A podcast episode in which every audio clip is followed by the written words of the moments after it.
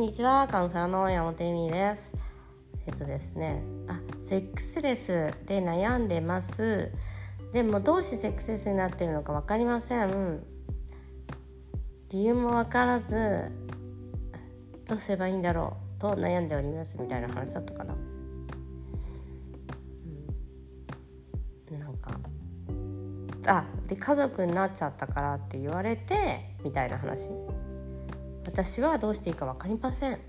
みたいな。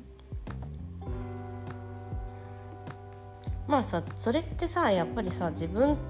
とすごいまあそのセックススって本当に、えっと、まず自分のせいじゃないっていうその旦那さんが立たないっていうのは自分のせいじゃないんだよね。ただしその時にやっぱ自分を見失ってしまったりもう分かんないみたいになっちゃうのってうん。まあ、ある意味そう考えるとさセックスがあればどうにかなるという自分の中にセックスをなんていうのすごい重きを置いていたとかもしくは、まあ、同時に当たり前にあるものと思って全く努力をしてないとかまああとセックスは何かというものに対して、まあ、コミュニケーションツールなんだけど多分セックスレスということは他のコミュニケーションの部分でも何かバグを起こしている可能性はあるというのはありますねやっぱり。だからその何もわからないその、ま多分さそのセクシーであるということが分かんないとかそういうのと一緒だとは思うんだけどなんかねちょっとねその手放してしまってる理由っていうのがこうメールで見た限りは子供っぽいなと思ったんだよね。それはなぜかっていうとやっぱりうん私のそのうん性っていうのは全部男の人の性欲のみで左右されてきたんだなっていう。だか男の人がやりたければやれるしやりたくなければやらやれないしみたいな感じでなんか自分っていうものの主体が全くないのかったんだろうなとちょっと思います。その分からないっていうのは。だから今まで男性の性欲とかの話で自分には関係ないものみたいになっていた。ほらよくさ避妊とかもさ男性に全部任せてる方とかさなんかさあの不注意でできちゃったかもみたいになった時にさ男性のせいにする方いるけどなんかま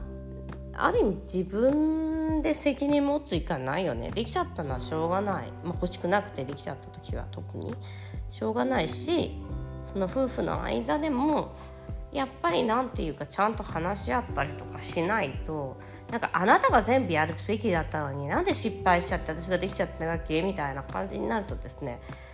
まあ基本セックスレスまっしぐらだよね。そこはだってコミュニケーションできてないなおかつ女性が大人になってないっていうことだから。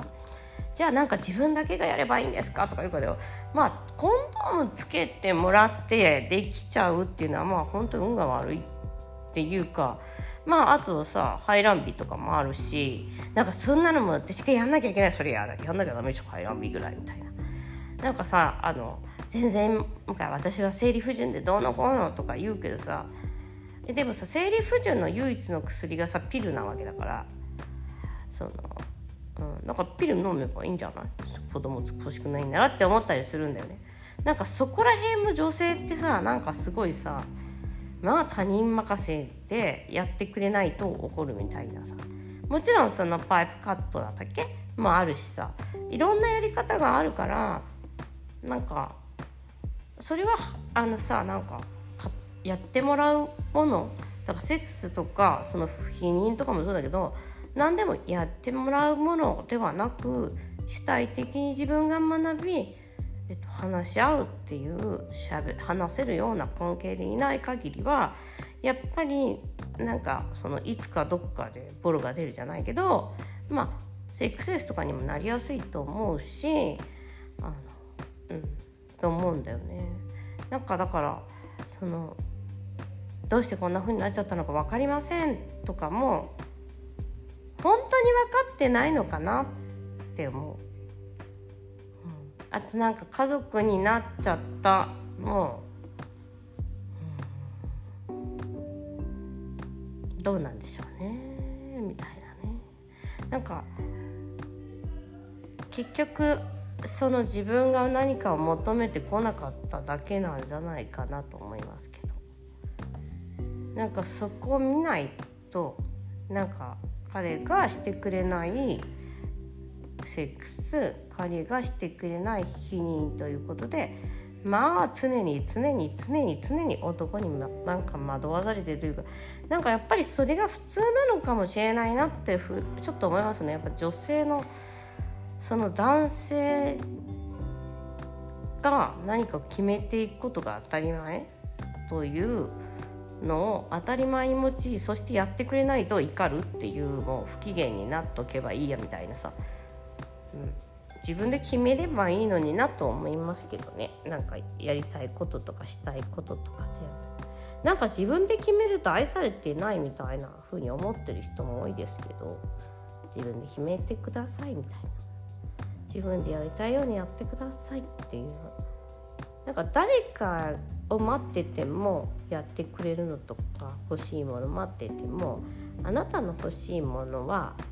セクシャリティにしろ否認にしろ結婚生活にしろ食べたいものにしろまあ分かりませんというのが事実ですよね。他人は、うん。どうして分かってくれないんだろう？どうしてやってくれないんだろ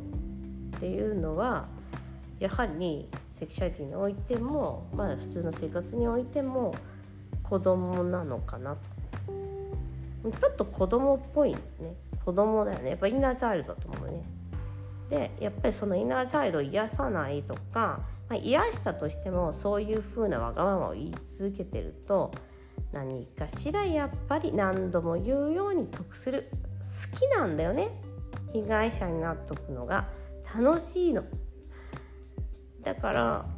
それが悪いことではないけどまあ悩みというよりはというか怒る理由というのはというか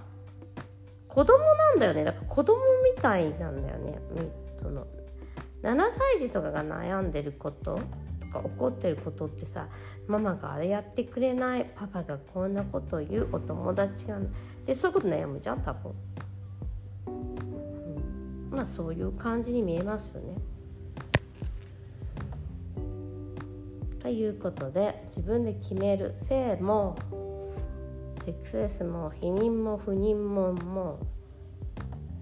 不妊治療も自分で決めてください。っ